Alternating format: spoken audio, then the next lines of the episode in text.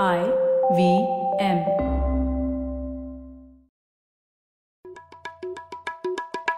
भाई हम हिंदुस्तानियों को बतियाना बड़ा पसंद है। बंगाली में अड्डा, उड़िया में खोटी, कन्नड़ा में हरटे और हिंदी में पुलियाबाजी। इस कला के लिए हमारी हर भाषा में एक शब्द है। तो प्रणय और मैं तो अक्सर मिलकर पुलियाबाजी करते ही रहते हैं। हमने सोचा कि आपको भी इसमें शामिल कर लिया जाए। तो आइए प्रणय और सौरभ के साथ करते हैं पुलियाबाजी।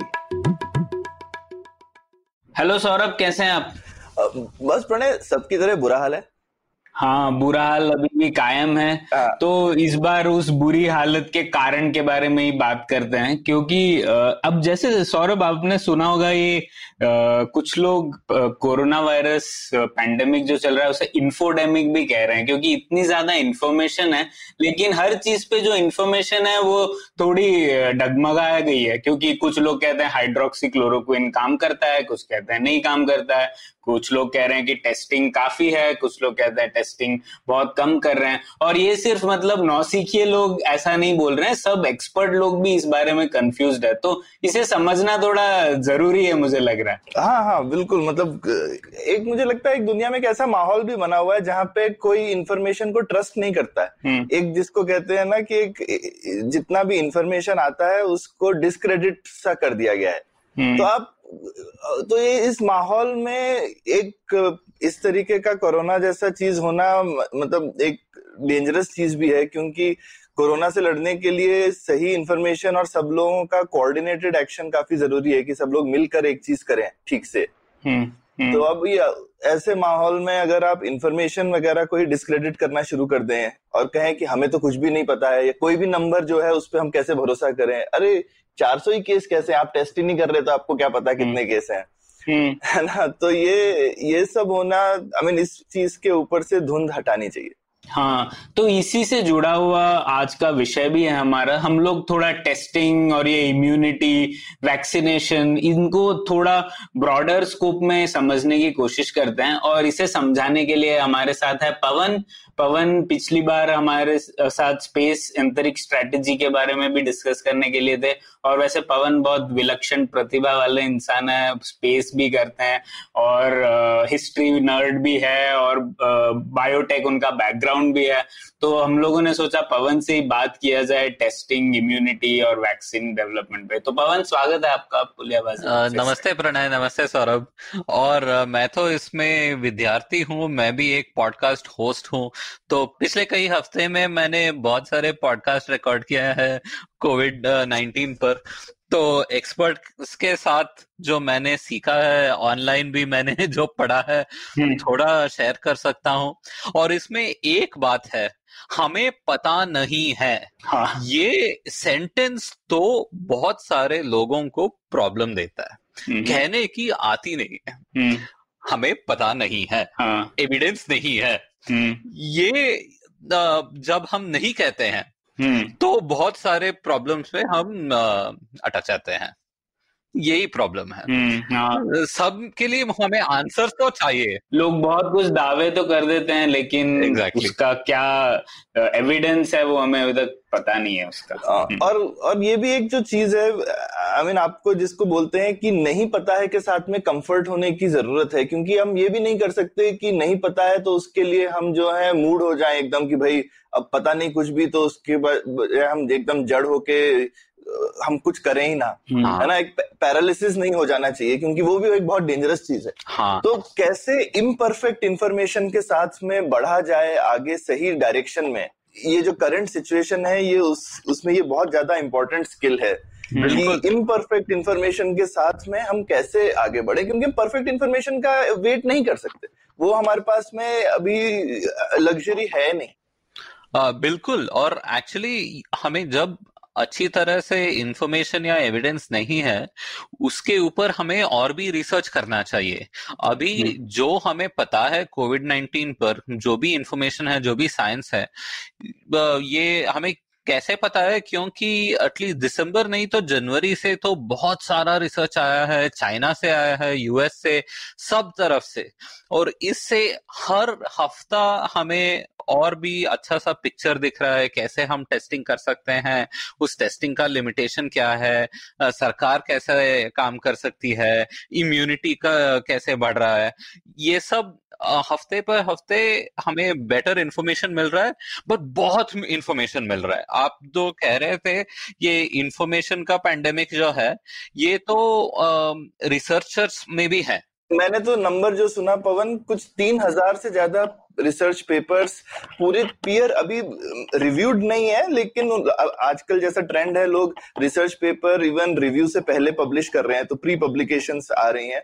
पर सिर्फ 3 महीने में इसके ऊपर 3,000 से ज्यादा रिसर्च पेपर पब्लिश हो चुके हैं, तो एस्टोनिशिंग नंबर है। 3,000 से बहुत ज्यादा, क्योंकि आप modelling, science, basic science, trials सब अब जुड़ मिलाते हैं तो इससे भी ज्यादा नंबर भी आ सकता है। okay. तो इस समय हम बहुत सारे कोलैबोरेशन देख रहे हैं। हमारे देश में जो मैथमेटिकल मॉडल्स आ रहे हैं वो तो कोलैबोरेशन इन लोगों ने इस रिसर्च के पहले कभी नहीं मिला है, तो वो मिलजुल कर रहे हैं, तो बहुत सारे एक्सेलेंट थिंग्स आ रहे हैं।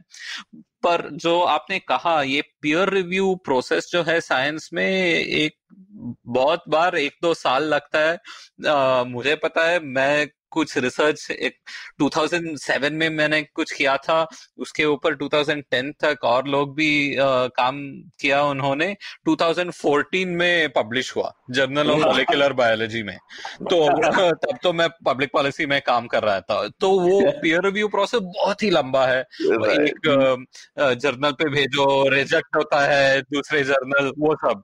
अपने श्रोताओं को बैकग्राउंड देने के लिए, मतलब पवन एक जमाने में बायोलॉजी में पीएचडी कर रहा था, तो उससे मैंने क्विट किया, बायोफिजिक्स में कर रहा था। तो पर बायोसाइंसेस मैंने अंडरग्रेजुएट में पढ़ा था, और अब तो थोड़ा लाइफ साइंसेस इसमें इंटरेस्ट है, पॉलिसी में इंटरेस्ट है, और ये कोविड-19 के ऊपर I have had the privilege बहुत सारे एक्सपर्ट्स, रियल एक्सपर्ट्स और गेस्ट के साथ बातचीत करके मैं यहाँ पर मेरी ब्रोकन हिंदी में आपके साथ बात कर रहा हूँ। तो शुरुआत सबसे पहले ये टेस्टिंग वाले सवाल से ही करते हैं पवन, क्योंकि हाँ। इसके बारे में भी बहुत सारी अटकलें हैं, कुछ लोग कहते हैं टेस्टिंग ज्यादा है, कम है वगैरह, तो उसको ही समझने की कोशिश करते हैं। तो सबसे पहले ये बताइए, जो टेस्टिंग कहते हैं लोग कि करनी चाहिए ज्यादा कोविड-19 की, तो कितने प्रकार की टेस्ट है पहले, और क्या क्या फर्क है इनमें? और एक जो ये मूल आर्गुमेंट है ना, उसको डील करना है इस क्वेश्चन में, इसके बाद में, कि भाई अगर हमको दिख रहा है कि मतलब जो भी नंबर ले लें, 1,000 लोगों को है कोरोना की, 10,000 को है कि, तो टेस्ट करते हैं तभी पता चलता है। तो अगर हमने टेस्ट ही नहीं किए तो पता नहीं चला। तो हमने क्या इतने लोगों को टेस्ट किया कि हमें पता, ये जो नंबर है इस पे हम कितना भरोसा करें? तो ये जो आर्गुमेंट है इसको डील करना है। हाँ, और नंबर्स में तो ये पूरी दुनिया में ये प्रॉब्लम है। हमारे देश में तो नंबर्स का प्रॉब्लम सभी जगह पे है। हमारे डेथ सर्टिफिकेट्स आप लीजिए, डेथ सर्टिफिकेट में कॉज ऑफ डेथ जो है, हमारे यहाँ पर पोस्टमार्टम रेट तो बहुत कम है, और पोस्टमार्टम में भी ये बहुत ही इम्पोर्टेंट चीज है कि कॉज ऑफ डेथ सही से लिखना है। बहुत सारे बार लोग heart attack, lung failure, organ failure, ऐसे कॉज नहीं सिम्टम को देते हैं, इमीडिएट कॉज। सबसे कॉमन इंडिया में कार्डियक अरेस्ट। हाँ, बट क्यों हुआ कार्डियक अरेस्ट? कार्डियक अरेस्ट तो फाइनल स्टेज है ना। तो कार्डियक अरेस्ट मतलब दिल धड़कना बंद हो गया, उसी को तो मौत बोलते हैं। एग्जैक्टली। तो पोस्टमार्टम में हमने लिख दिया इस आदमी का कारण, मौत का कारण है कि इसकी मौत हो गई, इसकी मौत हो गई। तो इसका हमारे पास बहुत ही एविडेंस है। कोविड-19 के पहले से भी जब डेंगू से मरण हुआ, उसको और कोई कार्डियक अरेस्ट या और कोई रीजन दिया। तो अभी तो से कोई कोविड पेशेंट्स हॉस्पिटल तक आते हैं, वहीं पर अब उनका मरण हो जाता है, होने पर कोई टेस्टिंग नहीं करता है क्योंकि सेम लॉजिक यूज करते हैं, देखिए हमारे पास टेस्ट काफी नहीं है, क्यों उन पर टेस्ट करना है, लाइव पेशेंट्स पे हम टेस्ट करेंगे फिर एक्शन ले सकते हैं हम। तो इस बहुत सारे कारणों से ये टेस्टिंग और काउंटिंग जो है ये बहुत ही कठिन है सब देशों में, इंडिया में एक्स्ट्रा। तो और टेस्टिंग पर आते हैं तो मेन तो दो तरफ के टेस्टिंग है कोविड-19 पर। एक जो है हम न्यूक्लिक एसिड टेस्ट बोल सकते हैं, नहीं तो आरटीपीसीआर टेस्ट आपने नाम सुना होगा। दूसरा कैटेगरी जो है एंटीबॉडी टेस्ट है। तो ये दोनों कैटेगरीज है, इनमें भी बहुत सारे वेरिएशंस होंगे, फ्लेवर्स होंगे, अलग अलग कंपनीज जो है ये टेस्ट में अलग अलग टारगेट को देखकर टेस्टिंग कर सकते हैं। इन सब टेस्ट में एक्यूरेसी जो है अलग होता है। तो पहले हम ये आरटीपीसीआर ये या न्यूक्लिक एसिड टेस्ट के बारे में हम बात कर सकते हैं क्योंकि यही मेन टेस्ट है। अप्रैल 21 तक हमारे देश में 4.6 लाख टेस्ट हमने किया है। अच्छा, ये तो कम स्मॉल नंबर नहीं है, पर हमारे देश के लिए ये बहुत बड़ा नंबर भी नहीं है। हाँ। क्योंकि हमारे देश तो लाइक आप कर्नाटका लीजिए या तमिलनाडु लीजिए, कर्नाटका यूके के साइज का है और यूके में उनका एक पॉलिटिकल टारगेट है, हम एक दिन में 1 लाख टेस्ट करेंगे, वहां तक जाना है हमें। अभी उन्होंने आई थिंक 20,000 या 25,000 पर डे क्रॉस नहीं किया टेस्ट।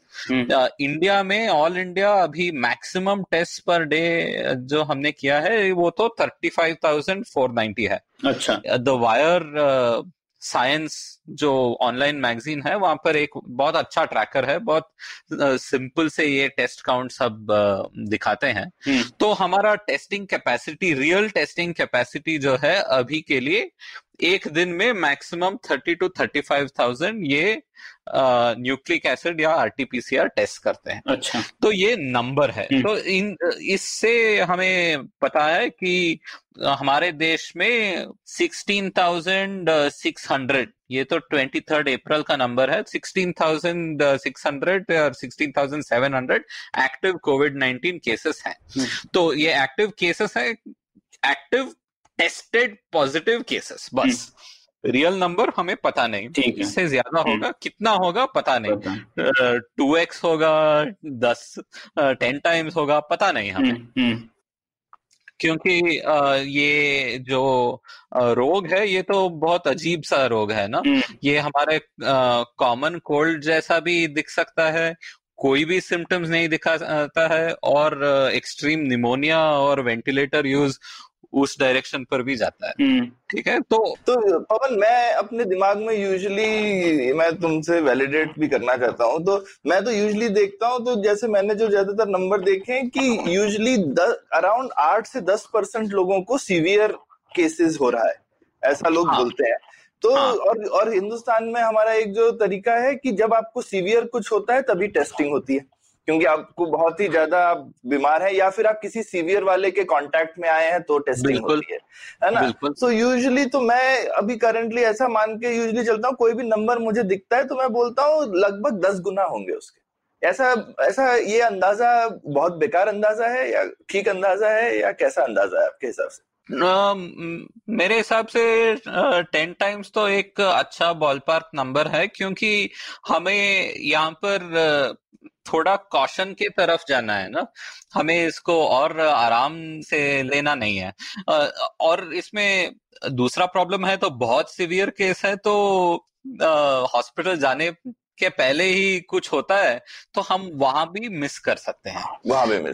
हाँ। और हमारे देश में जो है बहुत सारे इन्फ्लुएंजा केसेस है, रेस्पिरेटरी इलनेस केसेस बहुत सारे हैं।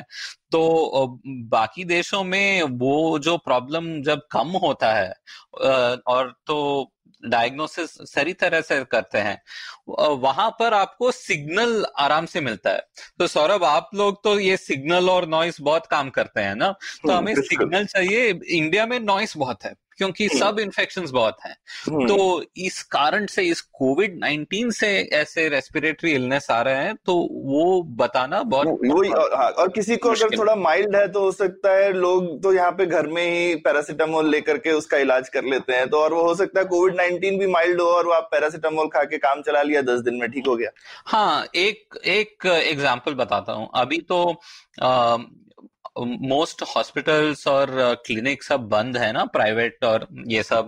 तो बैंगलोर का एग्जाम्पल देना है तो बैंगलोर में सरकार ने फीवर क्लिनिक ओपन किया है। कुछ बैंगलोर सिटी में 30 क्लिनिक्स ओपन किए थे, अभी नंबर बढ़ चुका होगा।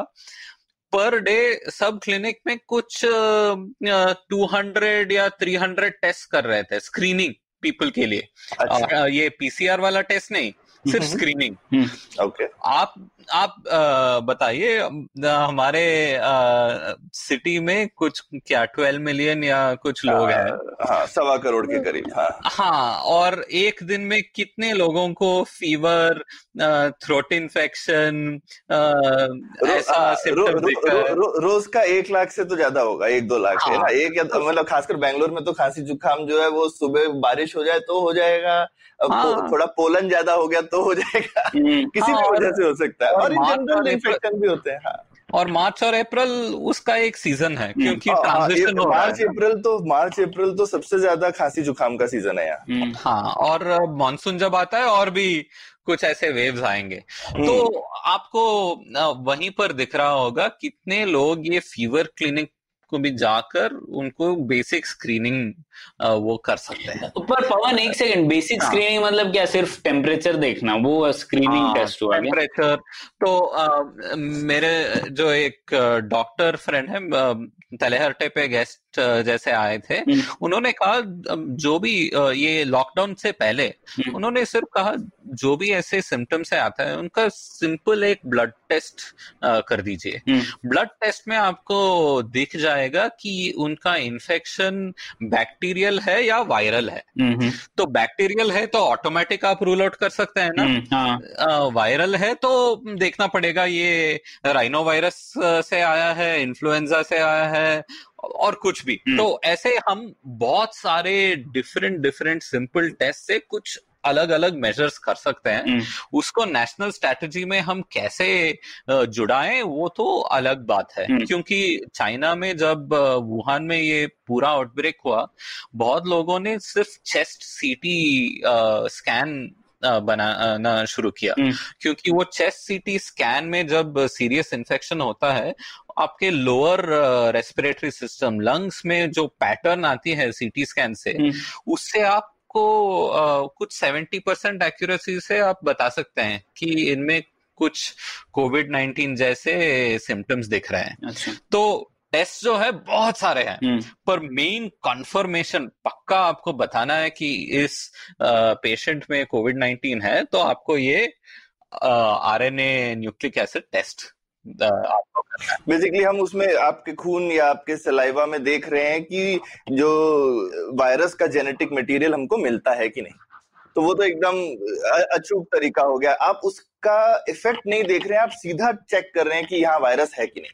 हाँ, और नहीं, इंडिया का टेस्टिंग स्ट्रेटजी जो है आपको थोड़ा बढ़ रहा है। मार्च और अप्रैल तक और मई तक हमने देखा है कि पहले आपको डायरेक्ट फॉरेन रिटर्न होना था, फिर फॉरेन रिटर्न प्लस सिम्टम्स, और उनके साथ कांटेक्ट हुआ तो आप भी क्वालिफाई हो सकते हैं ये टेस्ट के लिए। फिर उन्होंने कहा कि अस्पताल में आपको सारी सीवियर अक्यूट रेस्पिरेटरी इन्फेक्शन, ये सारी सिम्टम्स आप देख रहे हैं तो आप टेस्ट के लिए एलिजिबल हैं। फिर उन्होंने अभी स्लोली कहा है कि ये रैपिड टेस्ट के लिए हॉटस्पॉट जगह में इन्फ्लुएंजा लाइक इलनेस, माने कुछ भी फीवर, थ्रोट इन्फेक्शन, ऐसे कुछ भी जो आपको सिम्टम्स है तो हम टेस्ट करेंगे। तो ऐसे बहुत सारे टेस्टिंग क्राइटेरिया अडैप्ट और इवॉल्व होकर आ रहे हैं। इसमें एक सप्लाई का कंस्ट्रेंट भी है।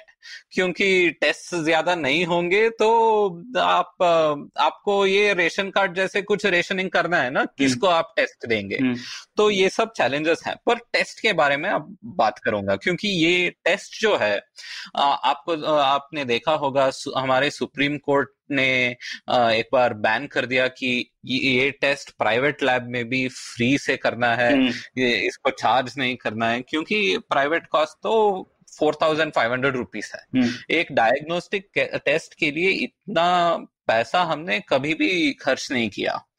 बहुत सारे डायग्नोस्टिक टेस्ट, ये डेंगू ऐसा जब टेस्ट जो आप लेते हैं 600 रुपीज, 1000 रुपीज, 1200 में आप काम खत्म कर सकते हैं। ये क्यों ऐसा एक्सपेंसिव टेस्ट है कि पहले ये ब्लड टेस्ट नहीं है, ये मेन टेस्ट जो है आपका सलाइवा या वो नेसोफेरेंजियल टेस्ट बोलते हैं, एक लॉन्ग आपको ये ईयरबड जो है ना, बेसिकली ऐसा एक स्वाब लेके आपके गले के अंदर से जो वहां का स्किन है ना वो सेल्स थोड़ा लेके उसको टेस्ट करते हैं। अच्छा, तो इस टेस्ट में बेसिकली क्या है कि आप देख रहे हैं कि वो सेल्स जो है वहां पर आपके रेस्पिरेटरी सिस्टम में, उन सेल्स में ये वायरस घुस गया है या नहीं। अच्छा, वो टेस्ट है। तो वो कैसे करते हैं कि वो ये कोविड-19 या SARS-CoV-2 वायरस है, ये तो एक RNA वायरस है, तो इसका main information, main genetic code कैसा काम करता है, ये सब RNA में स्टोर हुआ है। हमारे शरीर में तो DNA है, RNA सिर्फ एक इंटरमीडिएट स्टेप है। DNA बहुत स्टेबल मॉलिक्यूल है, आप बहुत आराम से इवन पानी में रह सकता है और सिर्फ सेल्स में नहीं। आरएनए बहुत अनस्टेबल मॉलिक्यूल है। अच्छा, हमारे सेल्स में अच्छा दिखता है, टेस्ट ट्यूब में आप लेते हैं तो गायब हो जाता है। मैं 10 साल पहले थोड़ा आरएनए के साथ काम कर रहा था, उसके लिए पानी भी जो है आप यूज कर सकते हैं ना ये लैब में, उसको एक स्पेशल आरएनए फ्री वाटर बुलाते हैं हम, क्योंकि डिस्टिल्ड वाटर में भी कुछ ट्रेस अमाउंट ऑफ कुछ एंजाइम होगा, ये जो भी आरएनए है सब डिस्ट्रॉय कर देगा। अच्छा, विद इन नो टाइम। अच्छा, तो ये टेस्ट जो है, सो पहले क्या करना है, कोई भी पेशेंट या सस्पेक्टेड केस हो, उनके घर जाके या अस्पताल में पूरा पर्सनल प्रोटेक्शन इक्विपमेंट पूरा पहन के, ये सब सिंगल यूज है, पूरा पहन के आपको ये स्वाब लेना है क्योंकि ये स्वाब लेने के समय भी ये डिसीज स्प्रेड हो सकता है। राइट, हाँ, बहुत हाई रिस्क है क्योंकि आप बोलते हैं ना open your mouth wide and then वहां पर स्टिक डाल के ऐसे, तो सीधे आप शेर के मुंह में ही हाथ डाल रहे हैं। हाँ बिल्कुल, क्यों। सो एक्चुअली ये 4,500 रुपीज में मुझे कुछ लोगों ने शेयर किया कि 1,500 रुपीज सिर्फ कलेक्शन में जाता है। अच्छा, तो बाकी सब टेस्ट ना, आप जब ब्लड टेस्ट लेते हैं वहां पर भी आपको ऐसे इन्फेक्शियस डिजीजेस समय पर बहुत ही प्रोटेक्शन लेना है। पर हमारा स्किन जो है ये तो बहुत बढ़िया ऑर्गन है, हमारा स्किन बेस्ट डिफेंस है सब ऑर्गेनिज्म, सब इन्फेक्शन से। सो आप केयरफुली आप ब्लड टेस्ट जब लेते हैं, वो अल्कोहल स्वाब जब करते हैं, इन्फेक्शन रेट तो बहुत कम है, ट्रांसमिशन ऐसे। पर ये पीसीआर टेस्ट आप ब्लड से नहीं लेते, आप डायरेक्ट टिश्यू लेते हैं, आपका सलाइवा, आपका ये थ्रोट वाला सेल्स, वो सब। तो उसको लेकर आपको कोल्ड स्टोरेज में लैब तक लेके जाना है। तो अभी भारत में कुछ 30-40 लैब और बहुत सारे प्राइवेट लैब सब ओपन किया है लोगों ने, तो वहां तक जाना है। अभी तो कुरियर सिस्टम बंद है, बहुत सारे कार्गो फ्लाइट्स भी कम हुए हैं, तो ये ट्रांसपोर्ट ही बहुत कठिन काम है। ये सब के लिए 1,1500 रुपए, ठीक है। तो मेन टेस्टिंग के लिए अभी बहुत सारे प्राइवेट लैब्स भी कह रहे हैं हम सिर्फ कॉस्ट पे टेस्ट कर रहे हैं, ये बहुत सारा प्रॉफिट ऐसा कुछ नहीं, इसको 3,000 रुपीज। ये क्यों इतना कॉस्टली है कि ऐसा टेस्ट हमने इंडिया में पहली बार हम इस स्केल पे कर रहे हैं। ये टेस्ट आप डायरेक्ट वायरस का आरएनए इस सैंपल में है कि नहीं आप बता रहे हैं। हमें आप डेंगू या और कोई वायरल डिसीज लीजिए, ऐसा टेस्ट हम नहीं करते हैं। सिर्फ ये एंटीबॉडी माने हमारे ह्यूमन बॉडी का रेस्पॉन्स जो है इस वायरस पर, उस रेस्पॉन्स है कि नहीं उसको टेस्ट करते हैं हम मोस्ट ऑफ द टाइम। वो हम ब्लड से लेकर उसके बारे में बाद में बात करूंगा। तो ये स्टेप्स जो है, आप ये सैंपल लेते हैं, लैब तक लेके जाते हैं। लैब पर लेके जाने पर उसको आप वो सेल सब को ब्रेक करके सब मटेरियल सेपरेट करना है और सिर्फ वहां पर वो सैंपल में सारी जो आरएनए है उसको आप अलग करना है उसको। तो वो प्रोसेस, वो किट भी जो है ग्लोबली अभी शॉर्टेज में है। अच्छा। इंडिया में अभी हमारे टेस्टिंग लेवल्स पर ये अभी बॉटलनेक नहीं हुआ है, पर स्केलिंग के लिए वो भी एक प्रॉब्लम है, क्योंकि मेनली उसका सप्लायर सिर्फ 2 कंपनीज हैं, रोश और Qiagen, if I am not mistaken.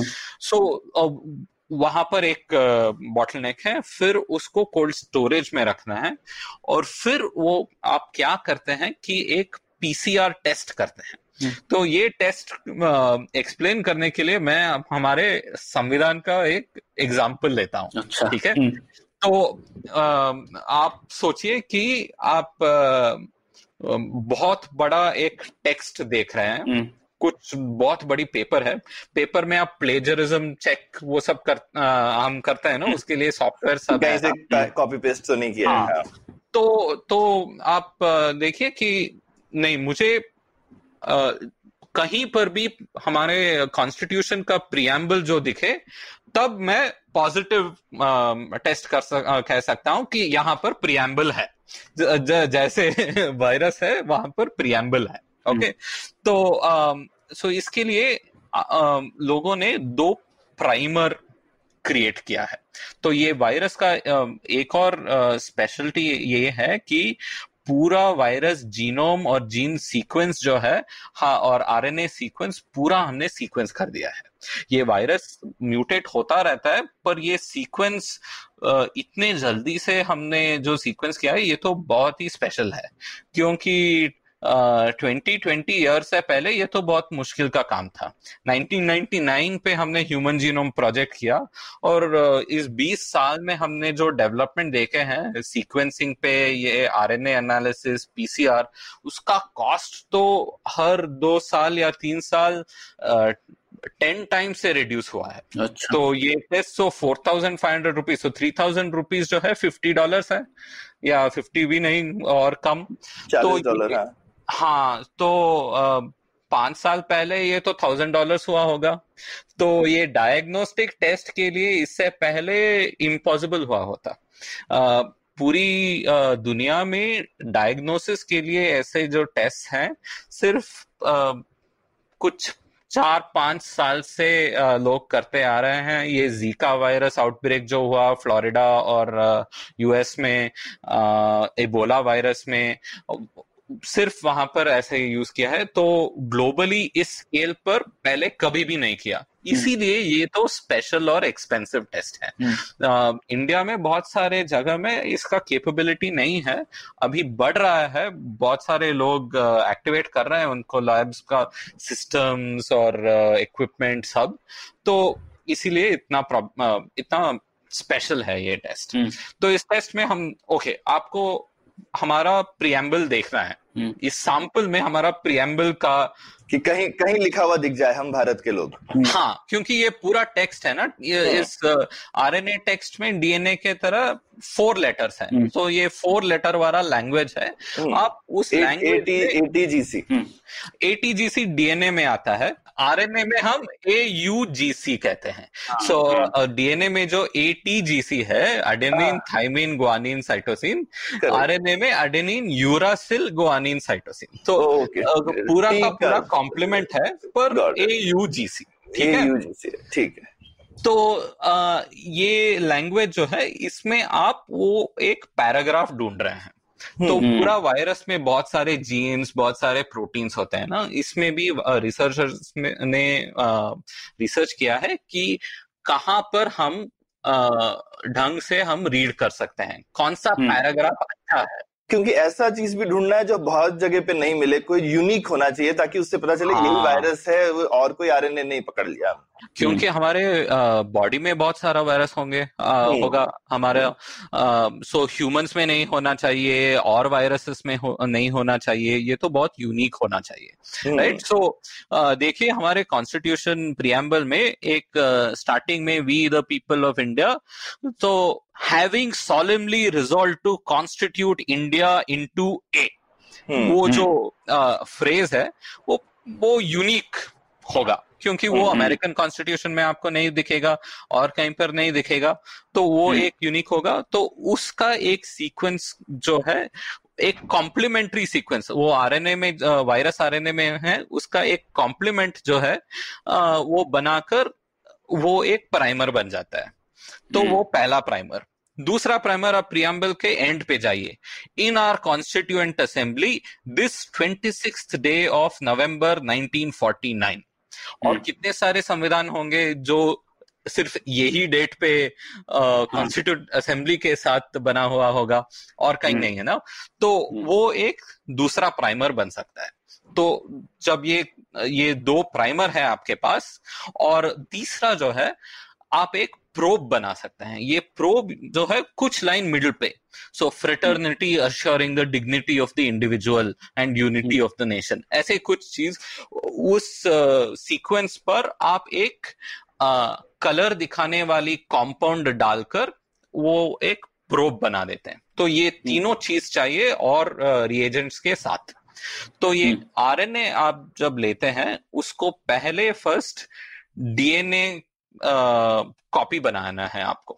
So RNA से डीएनए, एक रिवर्स ट्रांसक्रिप्टेस एक एंजाइम हम बताते हैं, तो ये रिवर्स ट्रांसक्रिप्टेस करके फिर हमारे पास एक कुछ 40 और 45 ईयर ओल्ड टेक्नोलॉजी है पीसीआर, पॉलीमरेज चेन रिएक्शन। ये बेसिकली क्या है कि एक लेबोरेटरी में, एक टेस्ट ट्यूब में हम और अलग अलग रिएजेंट डाल के हीट और टेम्परेचर चेंज करके हम डीएनए का एक कॉपी से 1,000, 1,000,000, 1 करोड़, 1,00,000 करोड़ कॉपीज हम कुछ 6-7 आवर्स में हम कर सकते हैं।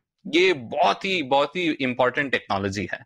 तो ये टेक्नोलॉजी अभी बहुत ही अफोर्डेबल हुआ है। तो ये सैंपल डाल के आप सिर्फ ये सीक्वेंस, जो दोनों प्राइमर जो दिखता है, उसी सीक्वेंस को आप एम्प्लीफाई करते हैं। तो वायरस का एक ही कॉपी होगा या सिर्फ 10 कॉपी होंगे, उसको आप 10,00,000 करोड़ कॉपीज बना सकते हैं। अच्छा। ये जो कॉपी बनता है, इस प्रोसेस में वो मिडिल वाला प्रोब हमने कहा ना, उसके साथ एक कुछ कलर दिखाने वाली कुछ कंपाउंड होगा, वो प्रोब भी यूज हो जाता है। तो वो कलर दिखाने वाली कंपाउंड सेपरेट हो जाती है। तो जिस ही टेस्ट ट्यूब या वेल पे आप ये टेस्टिंग कर रहे हैं, वहां पर आपको थोड़ा कलर या फ्लोरेसेंस दिखेगा। फिर आप कह सकते हैं कि इस सैंपल में हमें इस वायरस की आरएनए दिख रही है। ठीक है, इतने सारे स्टेप्स हैं सिर्फ आपको दिखाने के लिए कि यहाँ पर वायरस की आरएनए हमें दिख रही है। और ये कितना रिलायबल है पवन? आई मीन, इसमें कोई कभी गलती होने का चांस रहता है क्या, या फिर ये एकदम अचूक है? See, no test is 100% perfect, वो तो आपको कभी नहीं मिलेगा। पर ये पीसीआर टेस्ट जो है, यहाँ पर फॉल्स पॉजिटिव तो बहुत कम है। तो ये आरएनए वायरस नहीं है, तो आपको ये टेस्ट फॉल्स पॉजिटिव तो नहीं दिखेगा। आरएनए वायरस तो होना ही है, तो उसका 0.5 या 1% से कम एरर रेट है। पर फॉल्स नेगेटिव जो है, आपके पास इन्फेक्शन होगा, वायरस होगा, पर ये टेस्ट लेकिन मिस हो गया। हाँ, ये टेस्ट नेगेटिव दिखा सकता है। मतलब वायरल लोड बहुत कम होगा जैसे आपका, तो इतना एम्पलीफाई नहीं, वायरल लोड कम होगा। तो सैम्पलिंग, स्वाब लेने में गड़बड़ हो गई, सैंपल आपके यहाँ से वहां आते आते, जैसे आपने बोला आरएनए एनीवे इतना ज्यादा कमजोर टाइप की चीज है, वो गायब हो गया या डिस्ट्रॉय हो गया तब तक। एग्जैक्टली। तो उसमें प्रोटोकॉल तो अच्छे तरफ से लोग फॉलो करते हैं, पर फॉल्स नेगेटिव तो आ सकता है। तो इसीलिए एक टेस्ट करना काफी नहीं है बहुत बार। मल्टीपल टेस्ट भी करना है, और फिर आप क्वेश्चन पूछ सकते हैं कि कितना टेस्ट काफी है। तो वो एक करेक्ट सवाल है, पर फॉल्स पॉजिटिव का प्रॉब्लम इसमें नहीं है, बाकी टेस्ट में होंगे। अच्छा, तो ये तो एक्सट्रीमली स्पेसिफिक टेस्ट होगा, और ये फॉल्स नेगेटिव जो है उसको हम सेंसिटिविटी कहते हैं इस डायग्नोस्टिक सर्कल्स में। वो सेंसिटिविटी में आपने जैसे कहा बहुत सारे चैलेंजेस होंगे, तो मे बी 60%, 70%, 80% ऐसा सेंसिटिविटी दिखेगा। तो आप 100 पेशेंट लेंगे, 100 पेशेंट कोविड पॉजिटिव होंगे, उनमें आपको मे बी 70 या 60 पेशेंट्स को आप पॉजिटिव टेस्ट दिखा सकते हैं, पर ये फॉल्स पॉजिटिव तो ज्यादा नहीं होगा। नहीं, तो ये बहुत अच्छी बात की पवन आपने कि इसमें फॉल्स पॉजिटिव कम है, मतलब अगर आपको कोरोना वायरस है तो काफी अच्छी चांस है कि वो पकड़ा जाएगा, है ना। तो ये एक चीज है कि मैं देख रहा था कि भारत में कितने 4 करोड़ लोग हर साल अक्यूट रेस्पिरेटरी डिसऑर्डर से पीड़ित रहते हैं। तो अगर हम लोग ये माने कि इन लोगों को तो भी टेस्ट करना ही है, क्योंकि तो इनके लिए पीसीआर टेस्ट यूज किया जा सकता है, पर कितने स्केल पे, कितने लोगों पर, कैसे और कब, ये सब हमें सोचना पड़ेगा ना। तो पर ये तो मेन टेस्ट है। ऐसे मैंने ये प्रीएम्बल का जो एग्जांपल दिया, ऐसे रिसर्चर्स ने बहुत सारे लोकेशंस फाइंड आउट किया है, और सिर्फ एक टेस्ट नहीं करते, एक को टेस्ट करके फिर कॉन्फर्मेशन टेस्ट देते हैं। तो फाइनली जब रिजल्ट आता है आपको वो तो फेयरली रिलायबल होगा, ठीक है। पर ये तो एक्सपेंसिव टेस्ट है, ये इसका स्केलिंग का कुछ हार्ड लिमिट तो होंगे। तो अभी आपने न्यूज पे सुना होगा कि रैपिड टेस्ट इंडिया में हमने खरीदा है, कुछ अलग अलग नंबर लोग देते हैं। इंडिया में कुछ 6 लाख या 7 लाख टेस्ट हमने ऑर्डर किया है, कर्नाटका में 65,000 टेस्ट हमने ऑर्डर किया है।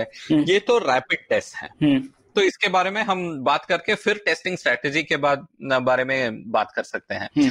तो ये रैपिड टेस्ट जो है ये तो और भी सिंपल है, ये ओल्डर टेक्नोलॉजी है।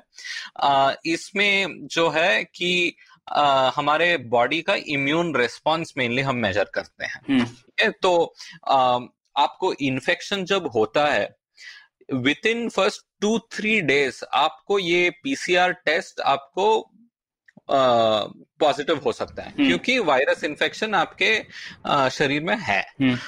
पर जब इन्फेक्शन होता है उसके बाद यूजुअली एवरेज 8 या 9 दिन लेकर उसके बाद हमारा इम्यून रेस्पॉन्स डिटेक्ट होना शुरू होता है। तो ये एंटीबॉडी टेस्ट आपको ऐसे डायग्नोस्टिक टेस्ट जैसे करना बहुत ही मुश्किल है, क्योंकि फर्स्ट 8 डेज जब आप हॉस्पिटलाइज भी हो सकते हैं, वहां पर आपने ये टेस्ट किया तो वो सही वाला रिजल्ट तो नहीं दिखाएगा, जैसा डेंगू में होता है। डेंगू में भी तो यही, डेंगू में भी चेक करते हैं, और डॉक्टर अक्सर बोलते हैं कि डेंगू में वो लोग 5 दिन बोलते हैं कि भाई 4-5 दिन बाद टेस्ट कराइए, पहले तो फायदा ही नहीं है चेक करने का।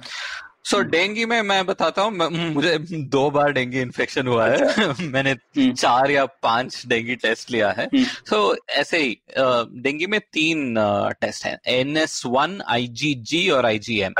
ये NS1 जो है ये वो डेंगू वायरस में एक प्रोटीन को सर्च करता है। वो ये NS1 तो आपको जब एक्चुअल सिम्टम आता है ना, उसी समय बहुत ही टाइम गायब हो जाता है। तो इसीलिए डेंगू डिटेक्शन बहुत डिफिकल्ट है। उसके बाद ये एक IgM है। तो हमारे बॉडी में ये इम्यून सिस्टम जो है ये 2 तरह से रेस्पॉन्ड करता है, वेरी ब्रॉडली। 1 तो उसको सेल मीडिएटेड कहते हैं। हमारे टी सेल्स जो है व्हाइट ब्लड सेल्स में, ये HIV/AIDS डिजीज में ये टी सेल्स ही HIV उनको मार देता है, तो इसीलिए हमारा इम्यून सिस्टम कॉम्प्रोमाइज होता है। वो सेल मीडिएटेड इम्यूनिटी कहते हैं। दूसरा जो है बी सेल्स, वो बी सेल्स से ये एंटीबॉडीज बनाते हैं, अलग अलग तरह के एंटीबॉडीज। और वो एंटीबॉडीज जो है आप देखिए, ये इम्यून सिस्टम हमारा हमारे शरीर का एक पुलिस सिस्टम या उसमें पुलिस है, आर्मी है, सीआरपीएफ है, सब है राइट। ये इम्यून सिस्टम में तो ये इम्यूनोग्लोबुलिन, ये आईजीएम जो है वो एक फर्स्ट रेस्पॉन्डर जैसे आप सोचिए। तो एक वायरस कुछ डिटेक्ट करता है तो पहले उसको डिटेक्ट करके अटैच करके फिर उसको लेके जाता है बाकी सब सिस्टम से। तो इसीलिए आपको जब इन्फेक्शन है, आपको फ्लेम है, वहां पर आपको पस दिखाई देती है ना, वो पस जो है हमारा व्हाइट ब्लड सेल्स इस इन्फेक्शन से फाइट करके उसको लिक्विफाई करके बाहर लेकर आता है किसी रूप पे। तो वो शुरू होता है इस इम्यूनोग्लोबुलिन रेस्पॉन्स के साथ। तो आप ऐसे सोचिए इसमें दो मेन एंटीबॉडीज हैं, एक तो IgG, दूसरा IgM, इम्यूनोग्लोबुलिन G और इम्यूनोग्लोबुलिन M। तो 8 या 9 दिन में ये IgM का लेवल बढ़ता है और IgM जो है आप वो थोड़ा स्टारफिश जैसा शेप पे दिखता है तो उसको पेंटामर कहते हैं। तो वो 8 दिन से कुछ 20 दिन एवरेज पर इन्फेक्शन से सिर्फ उसी टाइम पे वो एक्टिव होता है। IgG जो है वो 20 दिन बाद आता है और 2 महीने तक रह सकता है। तो आप जब टेस्ट करते हैं तो ये बहुत इंपॉर्टेंट है क्योंकि ये only at various stages of disease and recovery आपको ये टेस्ट और ये एंटीबॉडी ब्लड पे मिलेगा। हम अभी टेस्ट की एक्यूरेसी बारे में भी बात नहीं कर रहे हैं। मैं सिर्फ क्या टेस्ट हो रहा है, शरीर में क्या मिलेगा, ब्लड में क्या मिलेगा, उसके बारे में बात कर रहा हूँ। और अभी तो रिसर्चर्स ने देखा है कि कई लोगों में एटलीस्ट 2-5% इन्फेक्टेड पेशेंट्स में बहुत ही सीवियर सिम्टम्स भी होगा। कोविड पॉजिटिव पीसीआर टेस्ट में भी आएगा पर इम्यून सिस्टम और नहीं देख रहे हैं। अच्छा, तो एंटीबॉडीज नहीं बन रहे हैं, ऐसा है क्या? नहीं बन रहे हैं बहुत सारे रीजन है, हम पता नहीं, क्योंकि हमारा बॉडी इस वायरस को रिकॉग्नाइज करना है ना हमारे बॉडी को। हाँ। कई लोगों में हमारे बॉडी के कुछ शक्ति नहीं है। अच्छा, कोई रीजन से हम ये हमारी बॉडी का इम्यून रेस्पॉन्स उसको नहीं डिटेक्ट कर रहा है। ऐसा हो सकता है, ऐसा और भी वायरसेस में होंगे। तो ये सब चैलेंजेस आएंगे, सिर्फ ब्लड में क्या होगा और कब। ठीक है, नाउ इसके ऊपर टेस्ट जो है, स्टैंडर्ड लेबोरेटरी टेस्ट को एलाइसा बुलाते हैं। सो इसका एक एंजाइम लिंक्ड इम्यूनो ऐसे कुछ फुल फॉर्म है पर बेसिकली उस एंटीबॉडी को डिटेक्ट करता है। अच्छा। तो रैपिड टेस्ट में हम क्या करते हैं कि लैब जाके टेस्ट ट्यूब लेके ये सब नहीं करना है। तो आपको ये प्रेगनेंसी टेस्ट ऐसा टेस्ट आपने देखा होगा ना। बेसिकली आप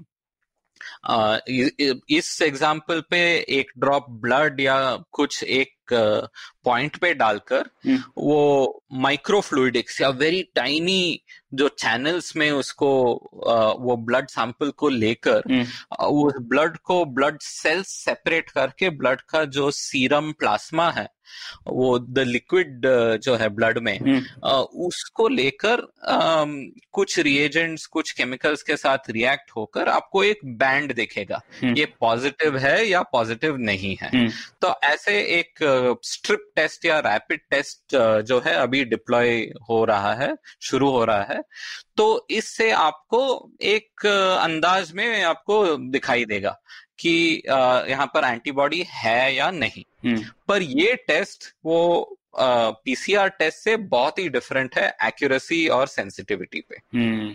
तो ये समझ में आ गया, ये बहुत अच्छे से समझाया पवन आपने। ये दो टेस्टिंग जो है अब थोड़ा मुझे भी क्लियर हुआ, नहीं तो बहुत कंफ्यूजन था। और इसी से ये भी समझ में आता है कि हम सीधे अंधाधुंध टेस्टिंग करें तो उसका एक प्रॉब्लम भी है कि अगर जैसे पीसीआर टेस्ट तो अच्छा है लेकिन एंटीबॉडी टेस्ट में तो फॉल्स पॉजिटिव आ सकता है। तो हम अननेसेसरी बहुत सारे लोगों को डिक्लेयर करते रहे कि इनको भी कोरोना वायरस लगा हुआ है, लगा है, जबकि हो सकता है ना लगा हो। अगर आप मतलब मान लो 1% भी है तो बहुत बड़ा, 1 करोड़ लोगों को टेस्ट किया तो लाख लोगों को हम अननेसेसरीली क्वारंटीन में डाल देंगे। हाँ, तो अभी WHO से भी एक एडवाइजरी आया है। हमारा ICMR का टेस्टिंग प्रोटोकॉल आप देखते हैं तो वहां भी थोड़ा केयरफुल है।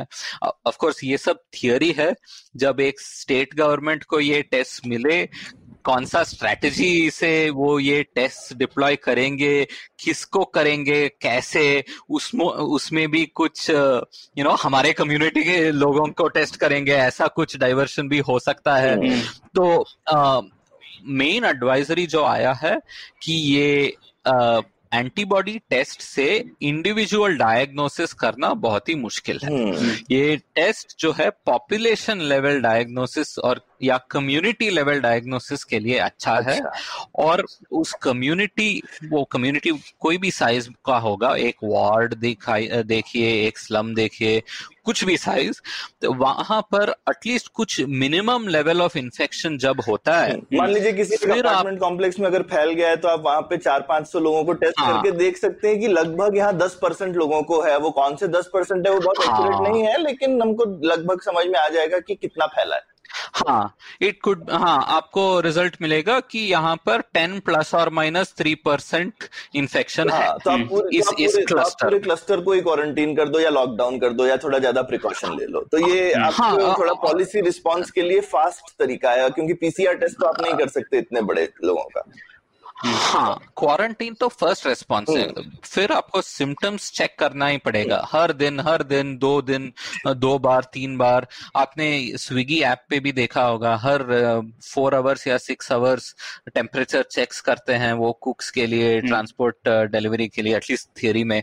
और ये सिम्टम टेस्टिंग बहुत ही इंपॉर्टेंट है, क्योंकि कब ये सिम्टम बढ़ रहा है, किस पेशेंट को सीरियस केस हो रहा है, वो सिर्फ क्वारंटाइन से क्वारंटाइन तो शुरू है, आइसोलेशन तो शुरू है, उसके बाद आपको अस्पताल लेके जाना है ना इन लोगों को, या तो करेक्ट एक्शन लेना है। तो वो सब हमें वो एक community level, apartment level, ward level, city level ऐसा कर सकता है। इसका दूसरा एक उपयोग ये है कि आप ये टेस्ट फिर से रिपीट करना है।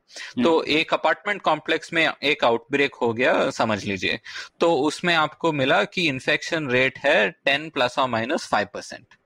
पर मैंने कहा कि ये IgG जो है वो तो 2 महीने के बाद भी वो पॉजिटिव दिखाई देगा।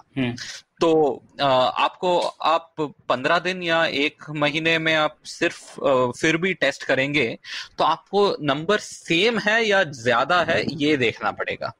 सेम है या स्टेबलाइज होता है तो वो अच्छा है। तो फिर हम कह सकते हैं कि इन्फेक्शन यहाँ पर बढ़ नहीं रहा है, एक स्टेबल हो गया है। और क्योंकि वो इम्यून रेस्पॉन्स हमारे बॉडी में बहुत दिन रहता है ना, एटलीस्ट इन थियरी, तो वो वापस 0 तक तो जाएगा नहीं जल्दी से। और जाना भी नहीं है, क्योंकि वो 0 तक गया तो हमारा इम्यून रेस्पॉन्स पूरा गायब हो गया, वो तो बहुत प्रॉब्लम है। ठीक है, तो ऐसे एक हॉटस्पॉट में कंटेन हम कर रहे हैं, तो ये एक सरकारी रेस्पॉन्स का एक डायग्नोस्टिक टेस्ट है एक लेवल पे। सो आप ढंग तरह से आप क्वारंटाइन ये सब कर रहे हैं या नहीं, उसका एक टेस्ट है। अच्छा, तो दोनों रूप में आप यूज कर सकते हैं। तो इंडिविजुअल डायग्नोसिस के लिए आप स्क्रीन कीजिए, फिर सिम्टम्स है और टेस्ट पॉजिटिव है तो आपका RT-PCR टेस्ट करना पड़ेगा कि ये कंफर्म्ड केस है या नहीं। वो एक फर्स्ट स्टेप हो सकता है दूसरे स्टेप के लिए। अच्छा, तो फिर इस सवाल पर आ जाते हैं पवन, तो अभी जो हमारी टेस्टिंग है वो क्या लगता है आपको काफी है? अगर काफी नहीं है तो कैसे सोचना चाहिए, कितना एंटीबॉडी टेस्ट होना चाहिए, कितना RT-PCR टेस्ट होना चाहिए, तो आपका क्या मानना है इसमें? देखिए, नंबर बताना बहुत ही मुश्किल है। ये टेस्ट पर मिलियन पॉपुलेशन, ये नंबर तो इंडिया के लिए दे जस्ट नॉट रियलिस्टिक, क्योंकि इफ यूके में पर डे 1 लाख टेस्ट बहुत ही मुश्किल है। इंडिया पूरे देश में आप 1 लाख टेस्ट पर डे पर जाएंगे तो भी वो टेस्ट पर मिलियन में बहुत ही कम दिखेगा आपको।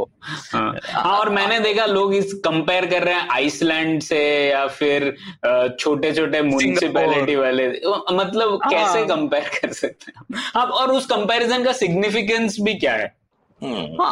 कुछ भी नहीं है। और सिंगापुर हम एक अभी स्टेट्स और सेंटर नेगोशिएट करके अलग अलग देशों से ये टेस्ट किट्स हम मंगवा रहे हैं। हमारे देश में भी कुछ टेस्ट अभी अप्रूव हुआ है, तो पर ये नंबर गलत है। अभी के लिए मैं ये कह सकता हूँ कि टेस्टिंग लेवल अभी काफी नहीं है। हम सही तरह से टेस्टिंग क्राइटेरिया बना के फिर हम देख सकते हैं कि कितना टेस्ट इंडिविजुअल्स के लिए हम कर सकते हैं, कितना टेस्ट हम सर्वेलेंस लेवल पे कर सकते हैं, क्योंकि बोथ ये आरटीपीसीआर टेस्ट और एंटीबॉडी टेस्ट दोनों हमें सैंपल्स में भी करना है, जनरल पॉपुलेशन में नहीं, पर you know people who have influenza illness. अभी आईसीएमआर ने एक टेस्ट किया जो हॉस्पिटलाइज्ड सारी severe acute respiratory illness patients हैं उनमें एक सैंपल टेस्ट उन्होंने किया और उन्होंने देखा कि कुछ 2% of all cases in India Covid positive test आया था। ये मार्च में, अभी अप्रैल मई में ये नंबर कैसा होगा, ये भी एक इंडिया लेवल या स्टेट लेवल ऐसा टेस्ट करना चाहिए हमें, ठीक है।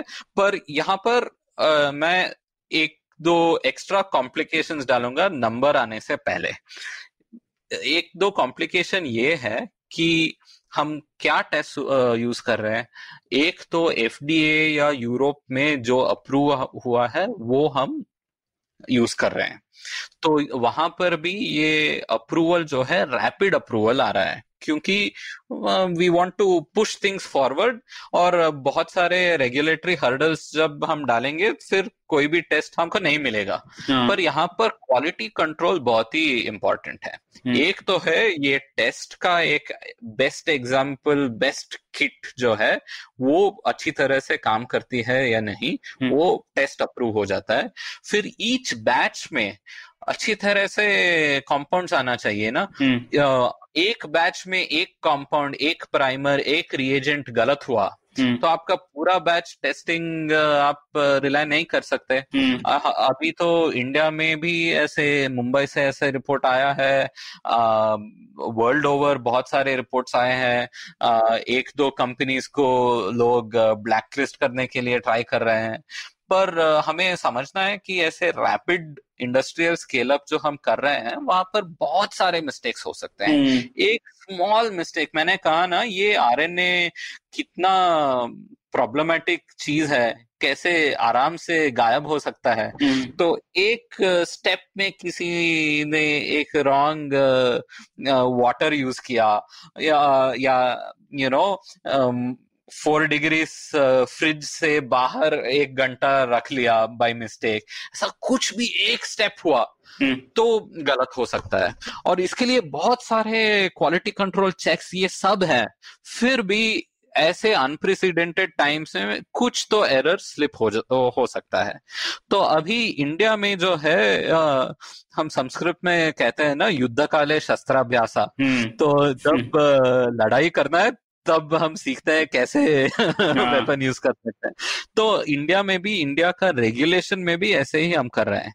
तो नेशनल इंस्टीट्यूट ऑफ वायरोलॉजी लोगों ने कहा एफडीए से क्यों हम वहां पर कैसे वेट कर सकते हैं, इंडियन टेस्ट जो है वहां तक भेजकर वहां का अप्रूवल लेना बहुत ही मुश्किल है इस समय में, तो हम ही वैलिडेट करेंगे। और फिर उन्होंने कहा सिर्फ एनआईवी नहीं, कुछ 4-5 नेशनल इंस्टीट्यूशंस हम लेंगे, वहां पर वो टेस्ट किट वैलिडेट होगा तो आप डिप्लॉय कर सकते हैं ऐसा। सो पहली बार इंडिया में डायग्नोस्टिक रेगुलेशन एंड अप्रूवल हो रहा है। ये तो this is a very big development, because इससे पहले हम वो डेंगू टेस्ट के बारे में भी बात कर रहे थे ना, इंडिया में एक प्रॉब्लम है कि एनआईवी और सरकारी सप्लाई टेस्ट ही सरकार एक्सेप्ट करती है कि ये करेक्ट टेस्ट है। अच्छा। आप प्राइवेट लैब पे जो आप जाते हैं वहां पर टेस्ट करते हैं, उसका क्वालिटी गवर्नमेंट ने कभी नहीं प्रॉपरली टेस्ट और रेगुलेट किया है। और कई रिसर्चर्स ने कहा है कि उनको भी पता नहीं प्राइवेट लैब में जो टेस्टिंग होता है उसका पॉजिटिव और नेगेटिव एरर रेट क्या है, तो वो सिस्टमेटाइज करके उसको बता के फिर रेगुलेट करना, ये तो इंडिया में नया काम है। जस्ट लाइक हमारा ड्रग रेगुलेशन में भी एफडीए में कुछ ड्रग पास होता है तो उसका सेम पेपर्स आप इंडिया में फाइल कर दीजिए, यहाँ हमारा ड्रग रेगुलेटर भी उस पर एक छापा डाल देता है और ड्रग्स मार्केट में मिल जाता है हमें। तो इंडिया में ये जो रेगुलेशन सिस्टम है ड्रग्स, डायग्नोस्टिक्स, वैक्सीन्स, ये सब के लिए, ये तो बहुत ही अर्ली स्टेजेस पे है।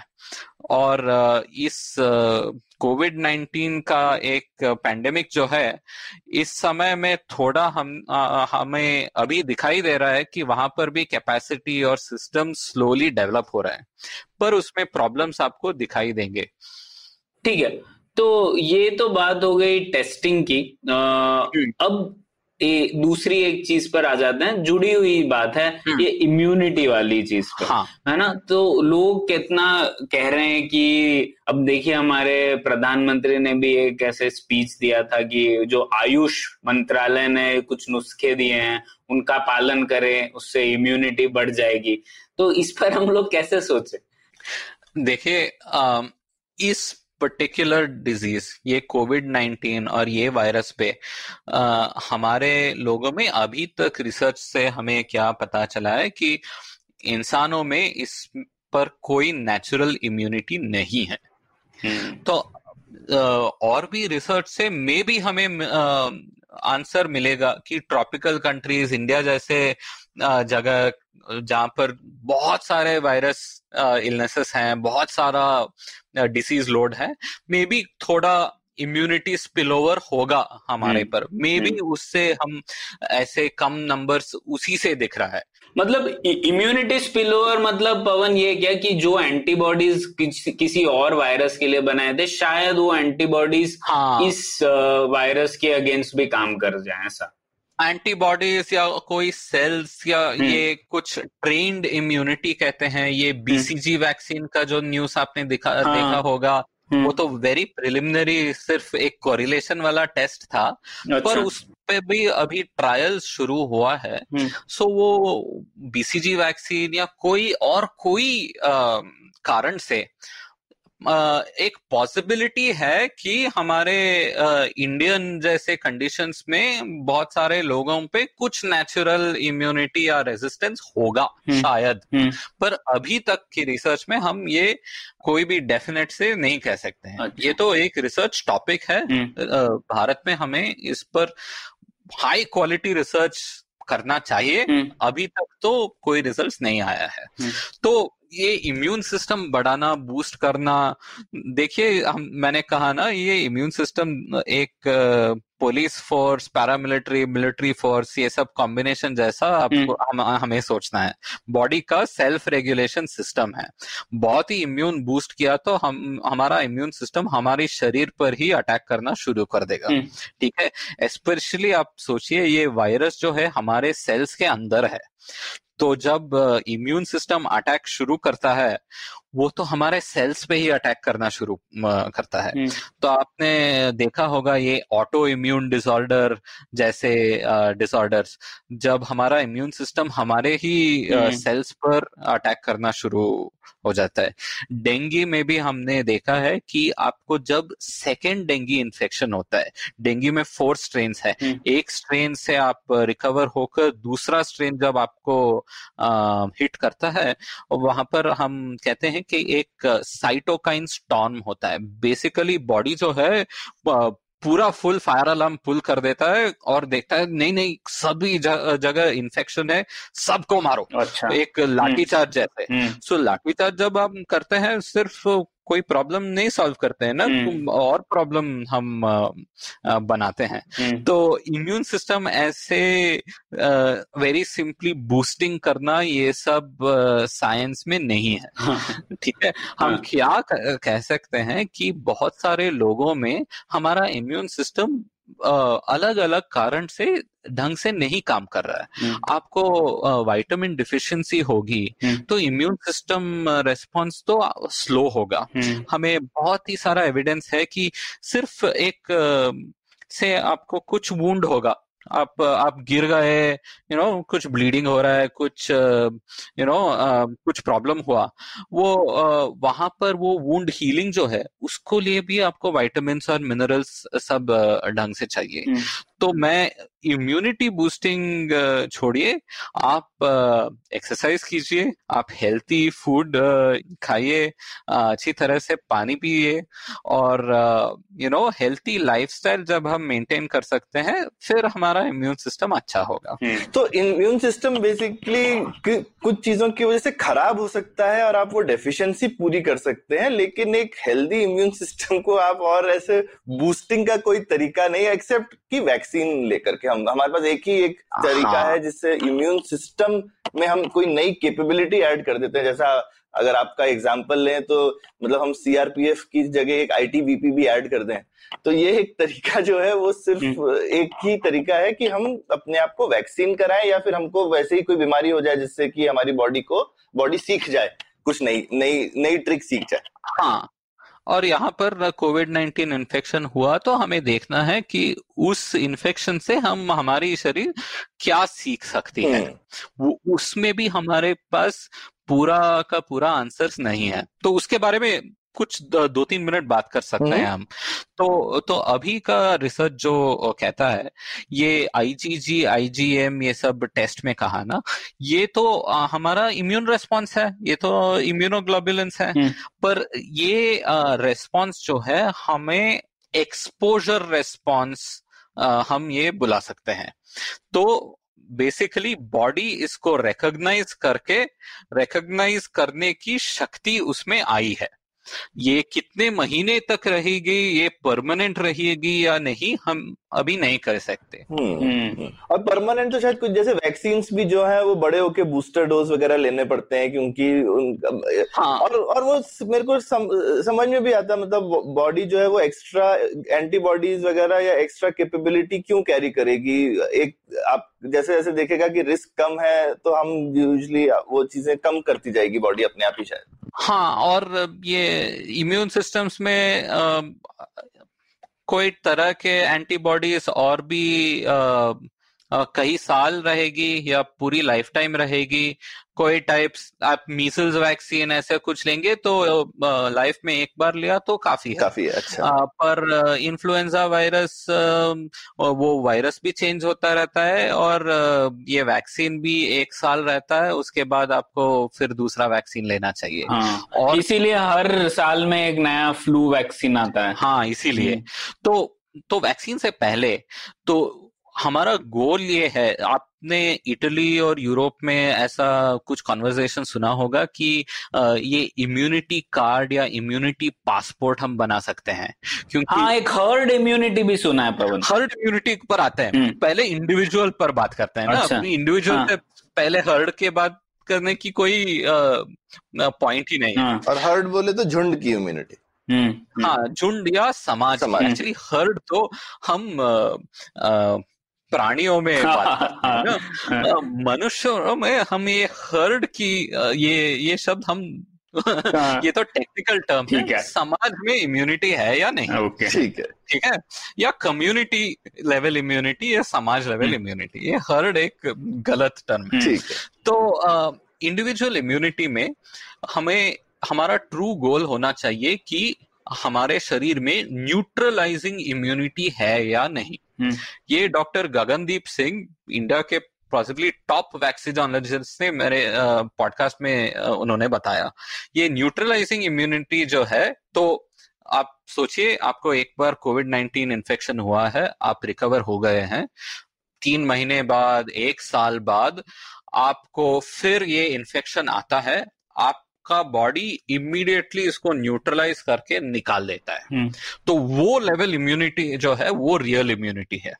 तो हम वो जब डिटेक्ट कर सकते हैं और उसका जो एक टेस्ट, अब वो किस लेवल पे वहां तक होंगे, कैसा टेस्ट करेंगे, ये सब हमें अभी तक पता नहीं। इनफैक्ट रिकवर्ड पेशेंट्स जब बाहर आके बहुत सारे ऐसे ट्रायल्स में जब एनरोल करेंगे उससे हमें बहुत सारी इंफॉर्मेशन मिल सकती है, क्योंकि अभी इन्फेक्शन बढ़ रहा है ना। इटली सब में बहुत सारे केसेस देखे हैं, 1-2 महीने में बहुत सारे लोग रिकवर होके बाहर आएंगे और उन लोगों का मदद तो बहुत ही इम्पोर्टेंट है, क्योंकि वहां पर थोड़ा रिसर्च करके, उनका ब्लड सैंपल लेके रिसर्च करके हम देख सकते हैं कि रियल इम्यूनिटी, ये न्यूट्रलाइजिंग इम्यूनिटी है या नहीं। हाँ।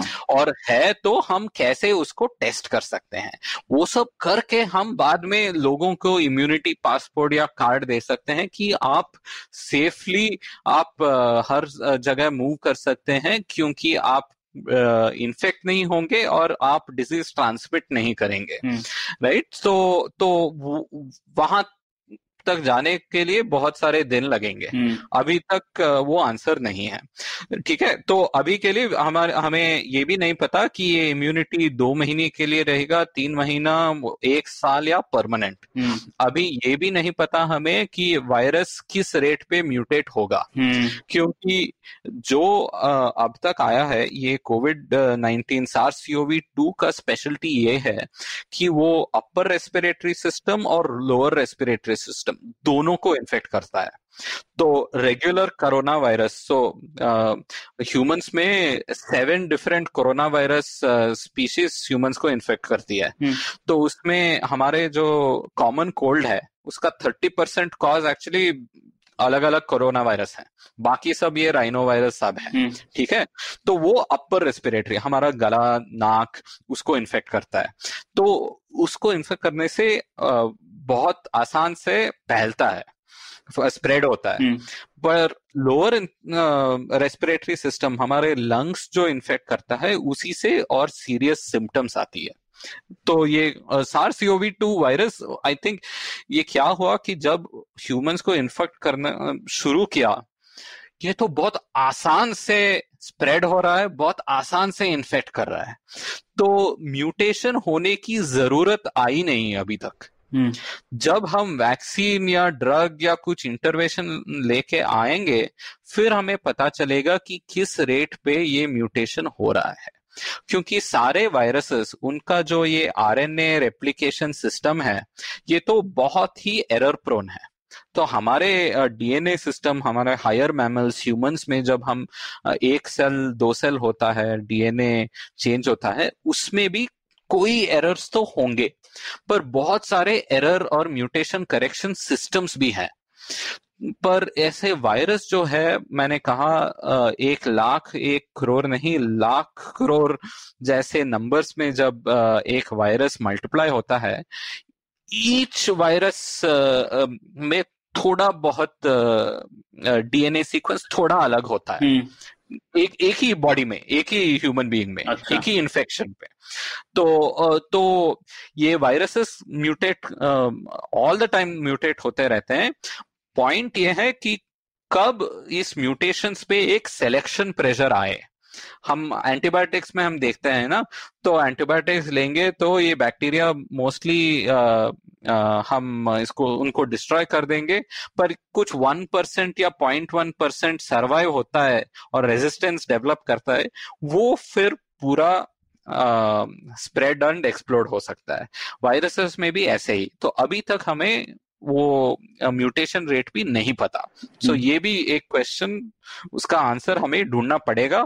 और वैक्सीन और ये ड्रग्स हम लेके आते हैं, फिर कैसे चेंज होगा वो भी देखना पड़ेगा।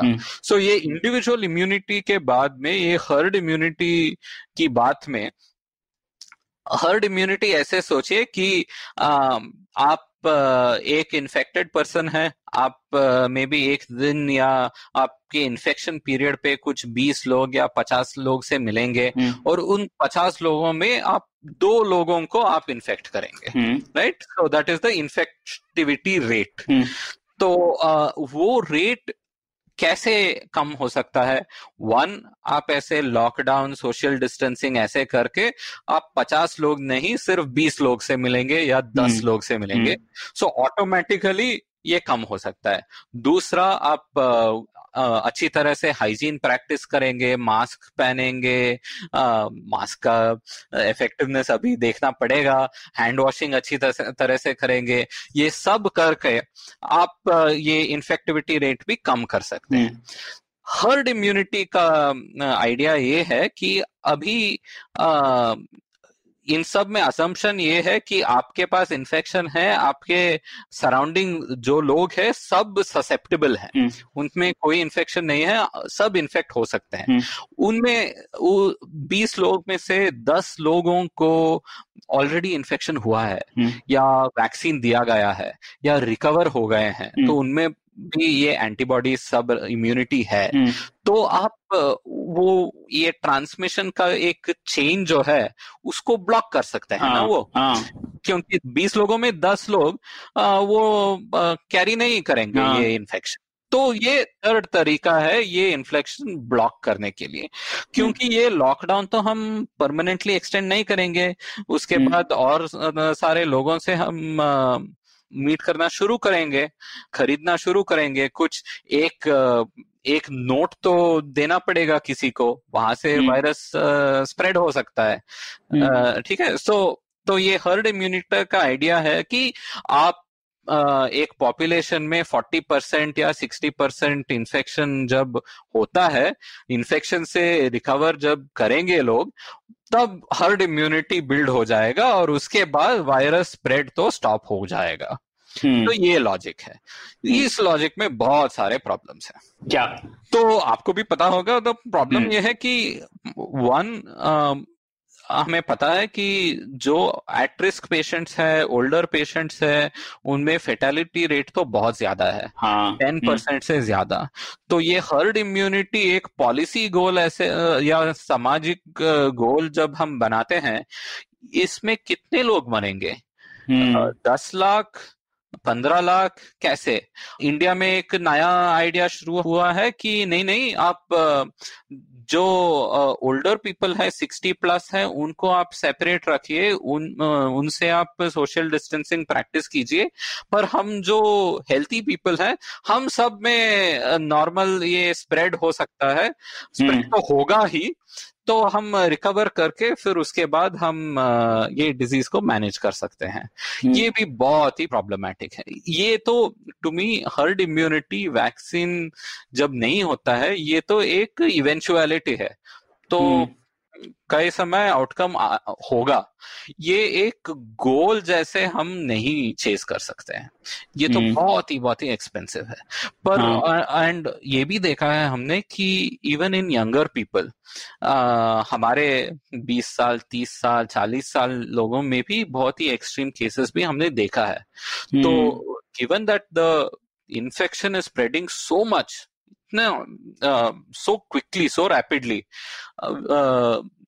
even 20 to 60 एज ग्रुप में कितने लोग मरेंगे ये पता नहीं, कितना हॉस्पिटल ओवरलोड होगा पता नहीं। तो लॉकडाउन तो हम अप्रैल के बाद एक्सटेंड नहीं कर सकते हैं, स्पेशली नेशन वाइड या स्टेट वाइड, पर ये हर्ड इम्यूनिटी एक पॉलिसी गोल जब बनता है, ये तो बहुत ही प्रॉब्लमेटिक हो जाता है।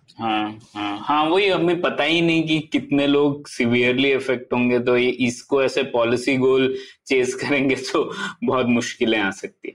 ठीक है पवन, अब मूव हो जाते हैं, अब आते हैं हम लोग ये वैक्सीनेशन, आपने कहा इसके बारे में, तो थोड़ा जल्दी से इसके बारे में भी जान लेते हैं। और ये वैक्सीनेशन ही बेसिकली एक अकेला रामबाण है एक तरह से, अगर एक मतलब पॉपुलेशन वाइड इन्फेक्शन है तो कोई और तरीका दिख नहीं रहा, जैसा तुमने डिस्क्राइब किया है सब, मतलब हम ऐसा कुछ नहीं है कि कुछ हर्बल रेमेडी करके बच जाएंगे, वो तो नहीं हो सकता। हाँ, हर्ड इम्यूनिटी क्यों, कोई ड्रग डेवलपमेंट भी हो सकता है ना सौरभ, इलाज से। हाँ, कि इलाज हो जाए, लेकिन वायरस के लिए इलाज जो है वो बहुत ही बैक्टीरिया में तो एंटीबायोटिक हो जाता है, वायरस के लिए भी ड्रग्स आती है, लेकिन अभी तक बाकी डिजीजेस में कोई इतनी बहुत सॉलिड इफेक्टिव दवाइयां तो नहीं दिखी हैं। बहुत ही सही कहा आपने सौरभ। तो मैं ड्रग्स क्यों कठिन है इसके बारे में दो बात कहूंगा। आप ऐसे सोचिए कि हम ड्रग्स जब बनाते हैं, हमारे बॉडी में बहुत सारे सिस्टम्स है ना, कैसे हमारे शरीर में हम विटामिन्स यूज करते हैं, कैसे रेड ब्लड सेल्स बनाते हैं, कैसे हमारे हर एक सेल, और ये वायरस पे भी ये लिपिड या फैट का लेयर है ना, उसमें बेसिकली ये ऑयल जैसे मॉलिक्यूल्स हैं, उसके अंदर वाटर और बहुत सारे केमिकल्स, डीएनए आरएनए सब है। तो आप ऐसे सोचिए कि ये सब सिस्टम्स में बहुत सारे डोर्स हैं, बहुत सारे कॉरिडोर्स हैं, ये सब कॉरिडोर में बहुत सारा काम होना चाहिए। तो वहां पर हर एक डोर का एक की और लॉक होता है, बहुत सारे सिस्टम्स होते हैं। तो वो नेचुरल सिस्टम्स जो है, वहां पर आप एक मास्टर की जैमर जैसे सोचिए ये ड्रग को, जहां पर रेगुलर की जाता है, आप ये मास्टर की जैमर जाके आप उस डोर को सिर्फ बंद कर सकते हैं या टेम्पररीली क्लोज कर सकते हैं। तो वो क्लोज करने पर, वो ह्यूमंस में आप ऐसे करेंगे तो वो पॉइजन हो जाता है, ठीक है। तो पर ये बैक्टीरिया के ऊपर डेवलप करेंगे तो वो बैक्टीरिया को मारेगा। सो बैक्टीरिया का एक क्रिटिकल सिस्टम, जो आप जैसे हमारे ह्यूमंस में किसी भी क्रिटिकल सिस्टम को आप स्टॉप करेंगे तो मृत्यु हो जाती है ना, आप हार्ट या लंग या ब्रेन ऐसे कुछ भी आप स्टॉप करेंगे तो प्रॉब्लम होता है। तो ऐसे ही बैक्टीरिया या कोई भी ऑर्गेनिज्म है, उस पर आप ये ड्रग्स यूज करके कुछ क्रिटिकल प्रोसेस को आप स्टॉप कर सकते हैं। अच्छा, ये उसकी एक सिस्टम को जैम कर दिया आपने। हाँ, बैक्टीरिया। बेसिक ड्रग साइंस तो ऐसे आप सोच सकते हैं at the very basic level. तो बैक्टीरिया जो है हमारे ह्यूमन से बहुत ही अलग है। तो बैक्टीरिया हमारे खून में रह सकते हैं इन्फेक्शन में, या एक टिश्यू में, या हमारे दिमाग में, बहुत सारे डेंजरस इन्फेक्शन।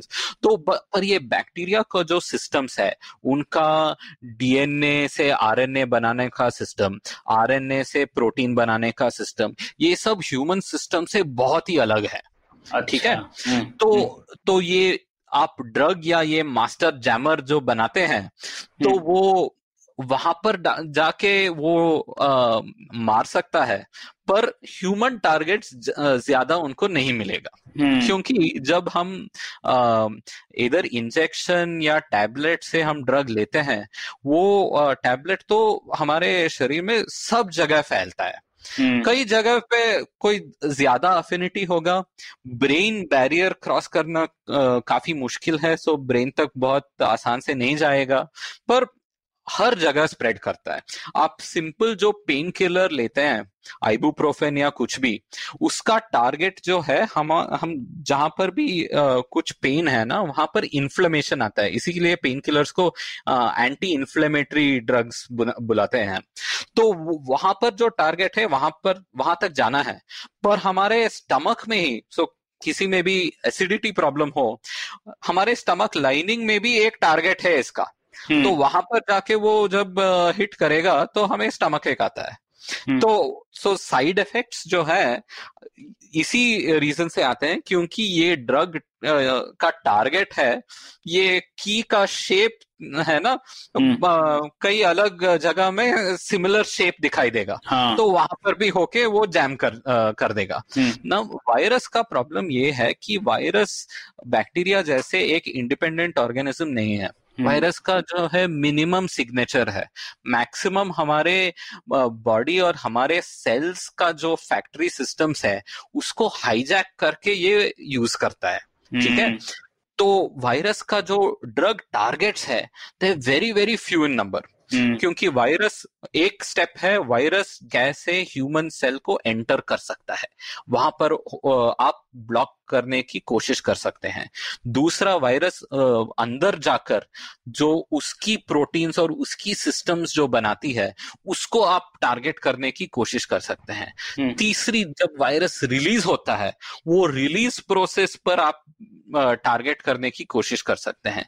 तो ऐसे आपको अवेलेबल ड्रग टारगेट्स जो है बहुत ही कम है और बहुत सारे टारगेट्स हमारे ह्यूमन सेल्स के अंदर हैं। हाँ। तो आपको ये ड्रग डेवलपमेंट करना बहुत ही मुश्किल है। अच्छा। सो मेनली एंटीवायरल ड्रग्स जो हमने बनाया है एचआईवी पे बनाया है एक्चुअली, क्योंकि एचआईवी बहुत सारे दिनों तक, ऑलमोस्ट लाइफ टाइम तक रहेगा ना हमारे सिस्टम पर। जब फुल ब्लोन इन्फेक्शन होता है तो उस पे एक cocktail of drugs works. HIV पे हमने वैक्सीन तो अभी तक नहीं बनाया है, तो एचआईवी के बजाय और एंटीवायरल्स आप एक डजन या दो डजन एंटीवायरल्स हैं बस। आपने ये H1N1 सीजन पे ये टैमी फ्लू ड्रग सुना होगा। ये टैमी फ्लू का अभी एफिकेसी तो बहुत ही क्वेश्चनेबल है आज भी, सिर्फ एक एक्सटेंट तक काम करता है। बेसिकली बोलते हैं कि 7 दिन की जगह शायद 5 दिन बुखार हो जाए, जो कि अच्छी बात है, पर फिर भी मतलब उससे ज्यादा नहीं होता है कुछ। हाँ, कॉमन कोल्ड में तो ऐसे ही हम बात करते हैं ना, वो तो हम एंटीबायोटिक लेकर ऐसे बात करते हैं। हम अजिथ्रोमाइसिन तो ट्रम्प इसके लिए भी रेकमेंड कर रहा है। पर सो ड्रग्स के लिए अभी 2 अप्रोच हैं। एक, एग्जिस्टिंग ड्रग्स जो अभी मार्केट में है, इस ड्रग्स में कोई ड्रग्स इस कोविड-19 पे हेल्प होगा कि नहीं, इसका रिसर्च करना बहुत ही इम्पॉर्टेंट है। परंतु अभी क्या हो रहा है कि रिसर्च से पहले ही या वेरी बेसिक प्रिलिमिनरी स्टडी से ही लोग पॉलिसी बना रहे हैं। हम हाइड्रोक्सीक्लोरोक्विन वो मलेरिया और आर्थराइटिस पेशेंट्स के लिए बहुत ही इम्पॉर्टेंट है, पर उसका इम्पॉर्टेंट साइड इफेक्ट्स भी है। तो अभी पहली सिस्टमैटिक स्टडीज अभी आ रही है for the first time, and उसका रिजल्ट नेगेटिव है या नो डिफरेंस जैसा रिजल्ट है।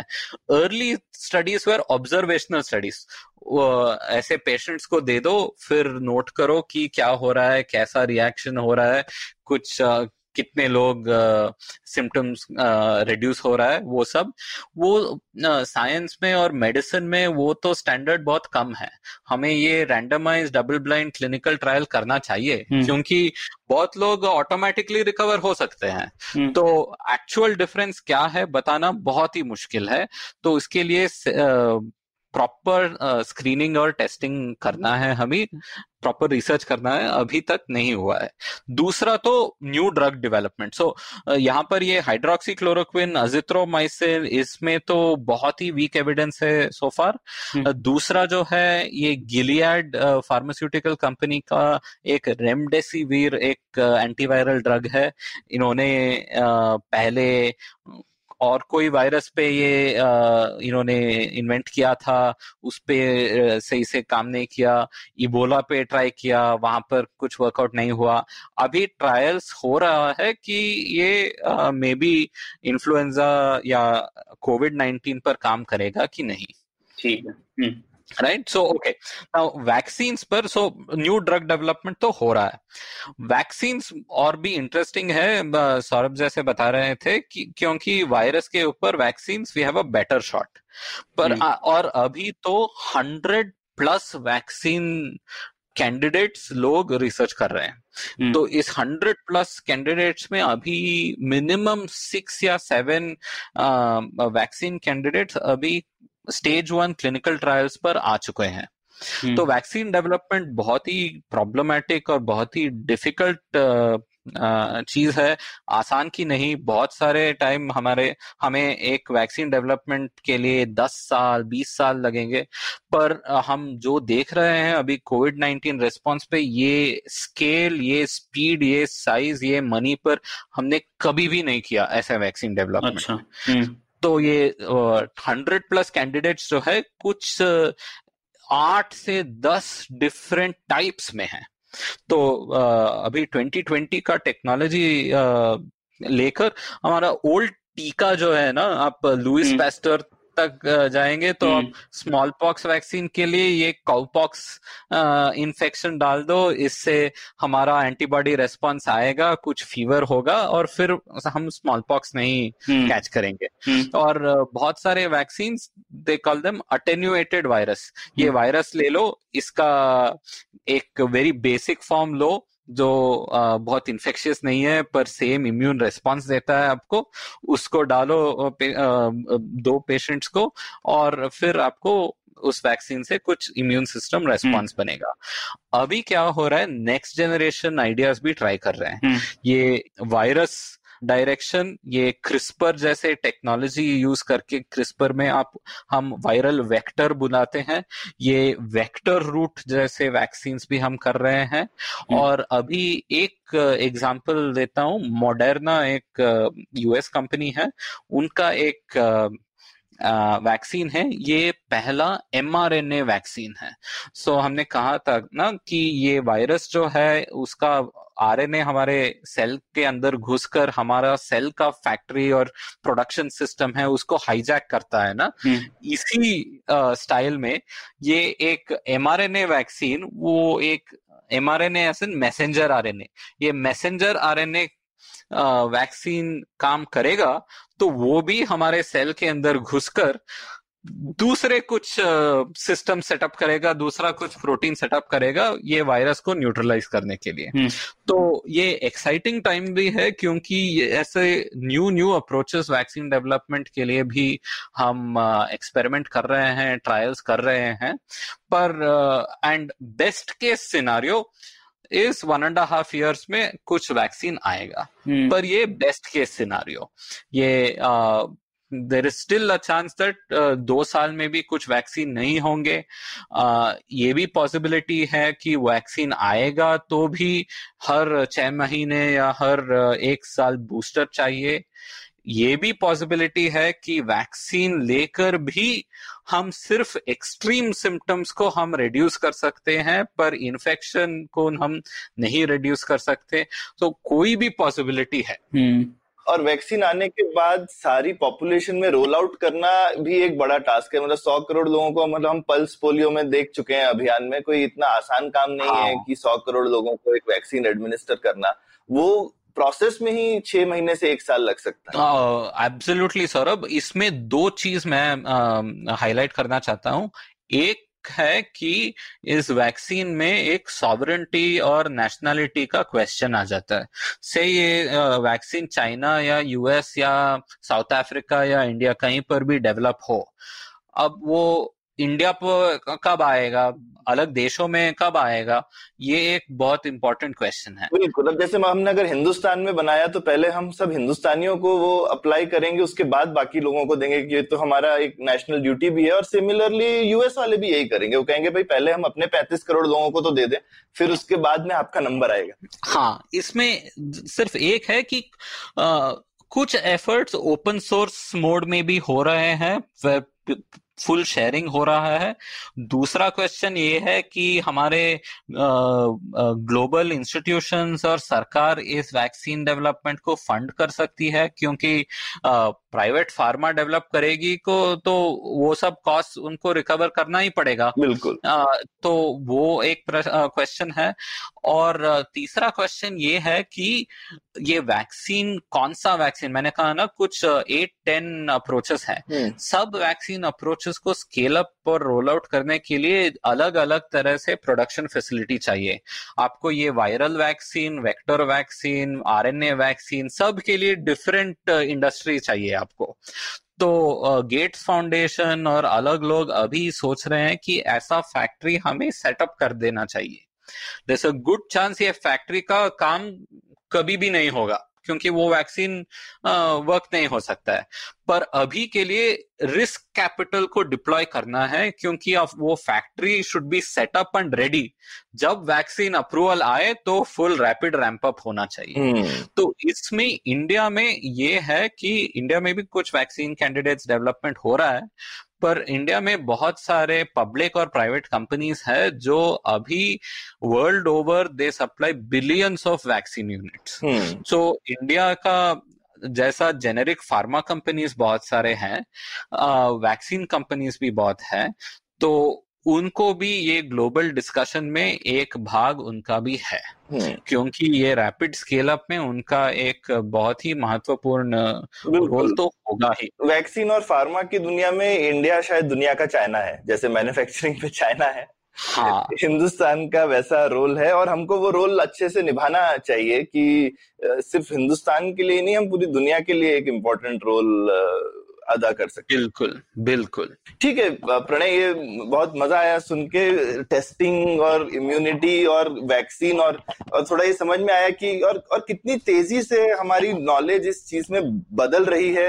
हमने ही अपने पिछले पॉडकास्ट एपिसोड में, प्रणय याद है, हमने बोला था मास्क शायद इतने जरूरी नहीं है, और अभी तो हम बिना मास्क के कहीं जाते नहीं है। मास्क एकदम एक इम्पोर्टेंट चीज हो गई है। तो वो भी एक बदल गया है हमारे सोचने का तरीका बहुत ही जल्दी, क्योंकि इतनी ज्यादा इंफॉर्मेशन इतनी तेजी से आ रही है। और जैसा हमने बोला, एक हम इम्परफेक्ट नॉलेज के साथ में कैसे आगे बढ़े, और हमको जैसे ही कुछ दिखता है कि हमने कुछ देखा है जो गलत है, हमको वो सही भी फटाफट करना है। तो जैसा वैक्सीन में भी पवन ने बोला, मेरे को सुन के यही लगा कि शायद इम्परफेक्ट वैक्सीन भी आई जो कि आपको पूरी तरह नहीं क्योर करती है, लेकिन अगर डिजीज को हल्का भी कर देती है, शायद वो भी हमारे लिए, शायद पहले हमारे पैमाने बहुत कठिन है कि बहुत अच्छी वैक्सीन होगी तभी हम उसको करेंगे, लेकिन शायद कोरोना के टाइम में हम इतने ज्यादा कठिन पैमाने नहीं रखेंगे। हम बोलेंगे यार ठीक है, अगर इससे डिजीज हल्का भी हो जाता है तो बहुत बढ़िया है, यार कुछ भी हो तो बहुत अच्छा है। हाँ, पर वो वैक्सीन तो ट्रायल सब पास करना है, क्योंकि वो वैक्सीन से कुछ साइड इफेक्ट हो के वो डिजीज से भी ज्यादा इफेक्ट हो जाए, या फिर कुछ एक्सप्लोजन जैसा रिएक्शन हो जाए, तो वो तो बहुत ही प्रॉब्लमेटिक है। इस मास्क पर भी ना मैं एक बात कहना चाहता हूँ कि हमें अभी ये हैंड वॉशिंग का जो अभ्यास है हम अभी सीख रहे हैं, क्योंकि ये मास्क पहनने पर हम को हमारे फेस को टच नहीं करना है ना। क्योंकि फिर मास्क का पूरा फायदा चला जाएगा, और हम सिविलियंस तो ये सर्जिकल मास्क यूज करेंगे, तो ये surgical mask multi use mask नहीं है। बिल्कुल, तो ठीक से डिस्पोज भी करना चाहिए। हाँ, एग्जैक्टली। वो हिसाब से मुझे काफी अच्छा लगा कि एक्चुअली भारत सरकार ने इस मामले में बहुत अच्छा किया है कि कॉटन मास्क जो धुल सके उसको प्रमोट कर रहे हैं कि आप वो पहनिए रादर देन ये यूज करने की जगह। और आई थिंक काफी फैलाया जा रहा है, काफी जल्दी से हाथ धोने की आदत तो धीरे से लग रही है, पर मुझे लग रहा है कि इस एक इन्फोडेमिक आपने बोला है, लेकिन सही इन्फॉर्मेशन भी आप उसी चैनल से फैला सकते हैं। बिल्कुल। तो अब टिकटॉक वगैरह पे इतना ज्यादा वीडियोज है, मास्क कैसे बनाना है, क्या हाइजीन रखनी चाहिए, कि मतलब कोई सरकारी तंत्र उसका मुकाबला नहीं कर सकता इन्फॉर्मेशन फैलाने में उतना। बिल्कुल, मैं तो वापस हैंड वॉशिंग पर जाऊंगा, तो क्योंकि वो हैबिट जो है बहुत ही इम्पोर्टेंट है और बहुत ही डिफिकल्ट है। मैं भी देख रहा हूं कि 90% या 80% ऑफ द टाइम मैं ढंग से हैंड वॉशिंग कर रहा हूं, बाकी 10% या 20% कुछ मिस्टेक तो मैं कर रहा हूं, कुछ चीज को मैं टच कर दूंगा पूर्ति के लिए बस कर दिया। गलती से हाथ धोते समय आपने जो नल है उसको पहले टच किया या बाद में किया, ये काफी।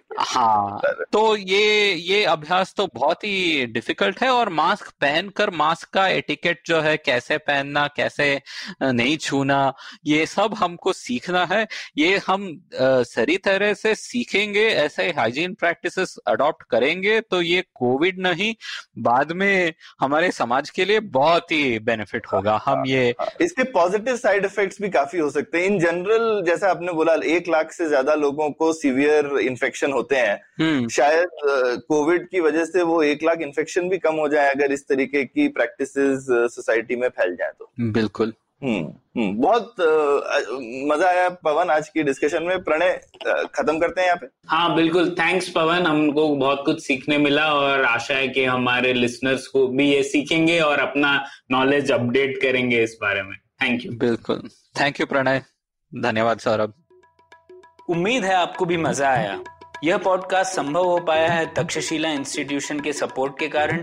तक्षशिला पब्लिक पॉलिसी में शिक्षा और अनुसंधान के लिए स्थापित एक स्वतंत्र संस्था है। आप दुनिया के किसी भी कोने में हो, आपकी उम्र कुछ भी हो, अगर आप पब्लिक पॉलिसी, विदेश नीति या टेक्नोलॉजी गवर्नेंस में रुचि रखते हैं तो तक्षशिला की वेबसाइट takshashila.org.in पर उनके कोर्सेज को जरूर चेक कीजिए। और अगर आप पुलियाबाजी में शामिल होना चाहते हैं तो हमसे कनेक्ट कीजिए puliyabazi@gmail.com पर या फिर @puliyabazi ट्विटर पर। शुक्रिया।